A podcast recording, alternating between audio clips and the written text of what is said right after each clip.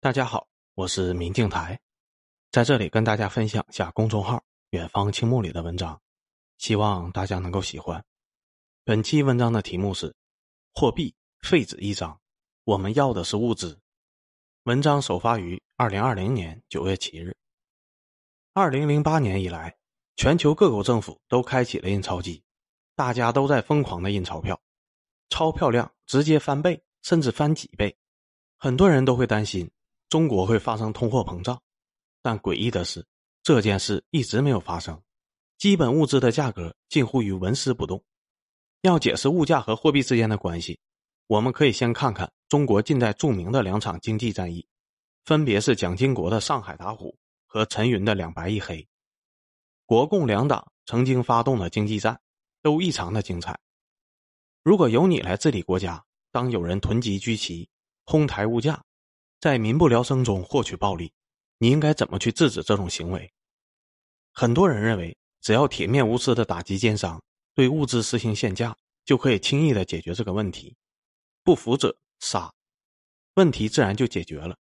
如果问题还没有被解决，那一定是执法者贪腐了，只需要换一个更铁面无私的执法者就行了。抗日战争时期，国统区物价飞涨，通货膨胀异常严重。一九三七年。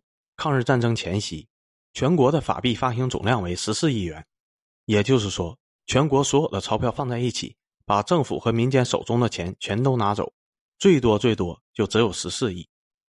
一九四五年八月，日本投降前夕，法币的发行量达到了五千五百六十九亿元，相比于抗战之前，膨胀了三百九十七倍。货币超发这么多，物资反而只能由西南一隅供应。而且在战场上被大量的消耗，物价不涨那才叫见鬼呢！八年间，重庆物价指数暴涨两千一百三十三倍，法币的实际购买力暴跌至战前的万分之五，士兵工资能够达到的实际生活水平仅为战前的百分之五，公务人员为百分之九。相反，红军根据地的物价指数相对来说比较平稳，因为扎根于农村。吃穿等物资的征收和前线供应更有保障。红军穷是穷了点但穷在钢铁和武器。红军士兵的吃穿住行，比国军士兵居然还要强，而且强很多。说出来你可能不信，但这就是历史。相关的史料研究文章很多。论搞经济，当时的白区远远不如红区。抗日战争刚结束，蒋介石不顾国统区经济已经千疮百孔的事实。丧心病狂地发动了全面内战。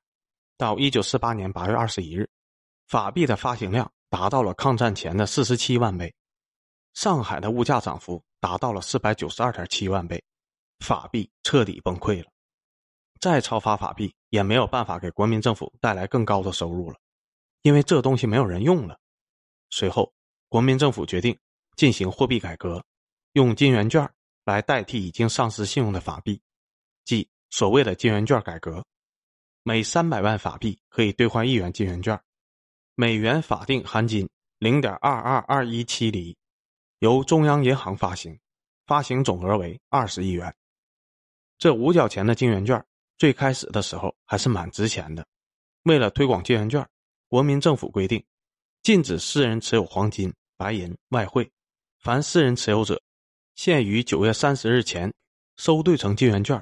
违者没收，全国各物品及劳务价格应按照一九四八年八月十九日以前的水平冻结。当时民间谣传，政府有特殊的机器，可以查出藏在墙缝里面的黄金和银元，到时候会直接没收。吓得百姓纷纷把手中的外汇和金银拿到了银行兑换成金圆券。上海大公报在一九四八年八月二十五日的报道说：“今日外滩中央银行目前。”清晨六时，即有人守候排队兑换黄金、银币和美钞、港币的，分别排列。内以黄金和银元兑换的人最多，有许多人早晨六七时排队，到下午一二时还没有兑到。问他们兑换的原因，说是要出钱呢，放在那里犯法，又不会涨，就早些卖掉吧。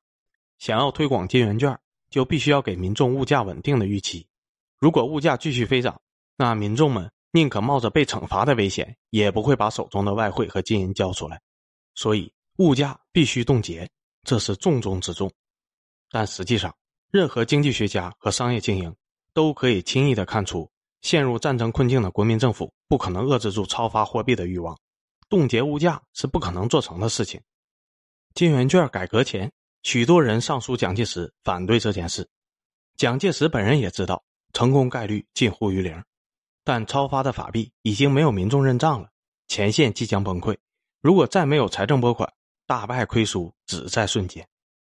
而如果能够巧立另外一个名目，取得民众的信任，那还能通过超发货币再募集一波钱，给前方进行最后一次输血。如果打输了，那就输了呗，反正如果不这么干，肯定输；但如果打赢了，那一切都还有翻盘的机会。所以，金圆券改革势在必行，不行也得行。而要获取民众的信任，就必须要冻结物价，这是核心前提，而且要迅速取信于民。前线拖不起了，所以蒋介石派出了亲儿子蒋经国去办这件事。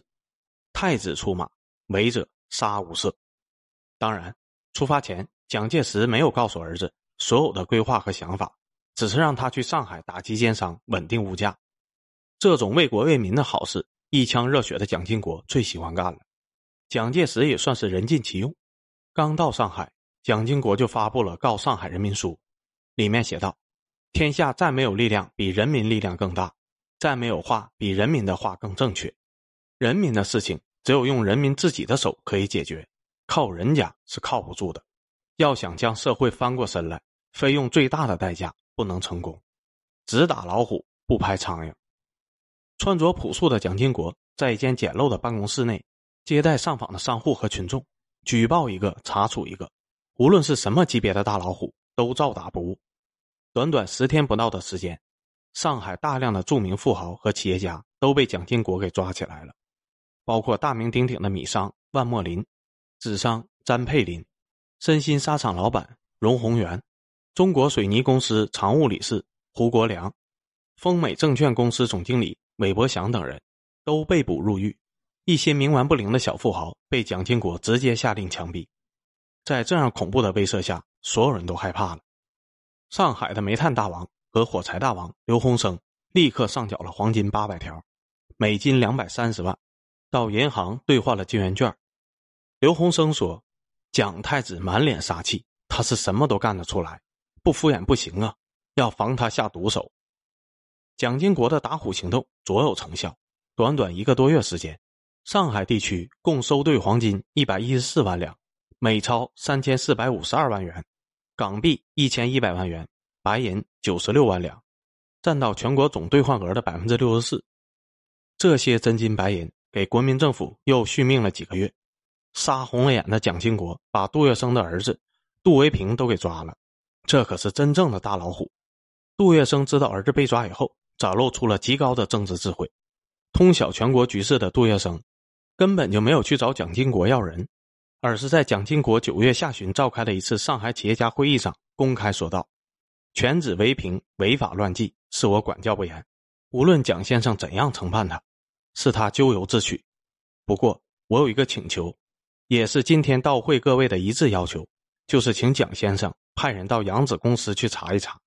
蒋先生若是不方便，各位同仁和记者先生可以随杜某去开开眼界。”扬子公司是当时全上海囤积物资最多的公司，但这家公司是孔令侃的，他是孔祥熙的儿子，是宋美龄的外甥，孔氏家族是蒋介石的铁杆支持者，这一下子把蒋经国给架到了火上烤，但头铁的蒋经国不管三七二十一，直接把扬子公司给封了，还要严惩孔令侃，这下可捅了天了。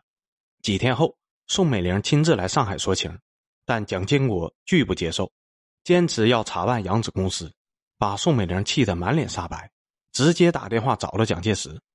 十月，蒋介石从炮火连天的前线直飞上海，把蒋经国劈头盖脸的臭骂一顿。于是，扬子公司的所有货物就成了已经在政府进行登记过的合法商品。两家跟进扬子案的报纸被查封，此事不了了之。杨子案查不下去了，自然没有脸再抓杜维平。于是，杜月笙交了一笔保释金之后，就带着儿子回家了。十一月一日，蒋经国发表了《告上海市民书》，他说：“在七十天的工作中，我深深感觉没有尽到自己应尽的责任，不但没有完成计划和任务，而在若干地方上，反加重了上海市民在工作过程中所受的痛苦。十一月六日，蒋经国辞去特别督导专员职务，黯然离开上海。上海打虎彻底失败。很多人认为，上海打虎之所以失败，是因为蒋经国碰上了孔氏家族，打虎打到自己身上，自然打不下去了。手腕不够铁，所以失败了。这种论断简直是在开国际玩笑，眼光实在太浅了。国民政府是独裁政权，知道什么叫做独裁吗？独裁的意思就是所有的权力归于一人，任何威胁到独裁的人都会被杀掉，哪怕是亲兄弟都要杀。孔氏家族再亲，血缘关系比得上亲兄弟吗？屠掉孔氏，根本眼都不会眨一下。不敢动孔氏家族的唯一原因，是因为孔氏家族在为蒋氏政权而奋战，从后方源源不断的为前线输血。动了孔氏，所有的铁杆都会心寒，整个蒋氏独裁政权会立刻崩溃。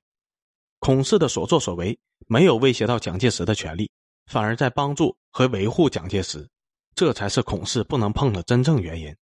为了防止蒋经国把窟窿捅得更大，蒋介石甚至不惜从前线飞回来。直接训斥这个傻儿子，让你来上海打虎搞金圆券改革，是为了给前线输血的，不是让你为了改革而改革。别搞不清轻重关系。但是动不了孔氏，并不是蒋经国黯然辞职的真正原因。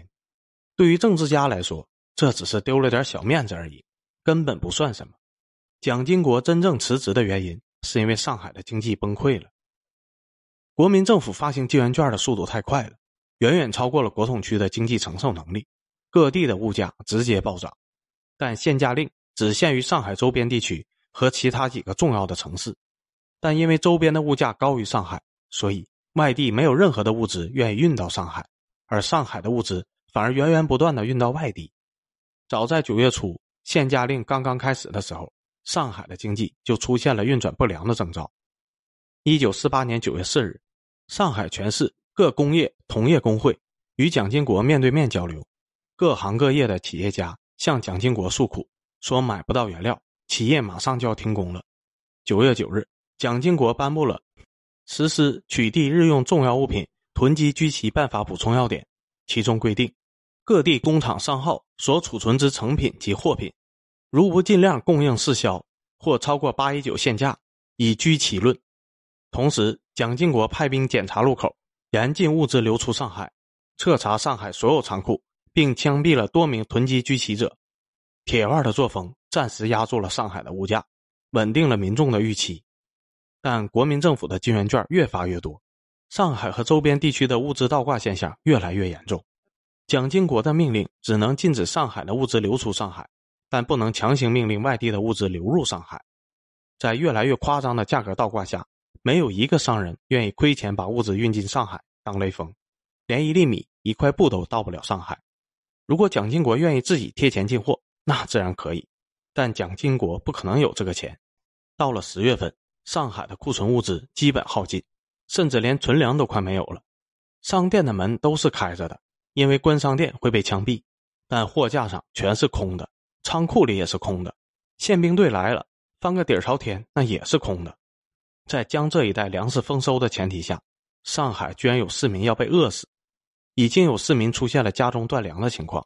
如果还买不到米，真的会被饿死。如果真的有市民被活活饿死，那蒋经国的上海打虎就成为了天底下最大的笑话。拔剑望去，全上海都是战战兢兢的温顺商人，所有的仓库都空的连老鼠都没有了。但上海的市民马上就要被饿死了，换你是蒋经国。你会怎么来解决这一问题？十月三十一日，蒋经国被迫放弃了限价政策，当天上海的大米价格就恢复到了市场水平，从每担二十金元券飙涨到两千金元券，价格暴涨百倍之多。上海打虎，稳定物价，从此彻底成为了笑话。十一月一日，蒋经国发表了告上海市民书。十一月六日，蒋经国辞职。一九四九年初。国民政府发行了五百万元面值的金圆券，是当初五角面值的一千万倍。一九四九年五月，一担大米的价格涨到了金圆券四点四亿元。金圆券只流通了十个月又十一天，印刷量达到了一百三十万亿，是一九四八年八月发行金圆券前计划印发总额的二十四万倍。蒋经国上海打虎，稳定物价，失败是天经地义的，能成功稳定那才算是见鬼了呢。要是因为这个不可能成功的目标去动了铁杆盟友孔氏家族，那才真的是自毁长城。蒋介石不傻，也不存在下不去手这种低智商的问题。傻的是蒋经国。金圆券改革给国民政府带来最大的好处，就是从全国民众和企业家那里搜刮了当时价值两亿多美元的各种外币、银元和黄金，给前线的国民党军续命了几个月。但这最后一搏的后果是，国民政府得罪了全中国上上下下的所有人，民心尽失。当时的上海市长吴国桢后来写道。即使蒋经国把孔令侃杀了，上海的经济管制也成功不了。关于金圆券，所有的问题归结起来只有一点，就是他激怒了中国民众的各个方面、各个阶层，以致他们群起而攻击国民党政府。毫无疑问，知识分子知道金圆券起不了什么作用，他们认为这纯粹是愚蠢无知。而像李明这样的银行家和商人，对政府怀着怨恨和仇视，中产阶级几乎完全破产。因为他们被迫交出了唯一一点储蓄，店铺老板以金圆券平价出售了他们的货物，结果弄得倾家荡产。至于穷人，就更不必提了。你知道，中国的穷人总有些装饰品，诸如金戒指之类的，但他们也不得不交出这些东西，最后得到的却是一钱不值的纸币。由此，你可以看到金圆券的致命一击了。金圆券的改革让国民政府彻底失去了最后一丝民心。导致解放军在三大战役胜利以后，几乎兵不血刃地接管了半个中国，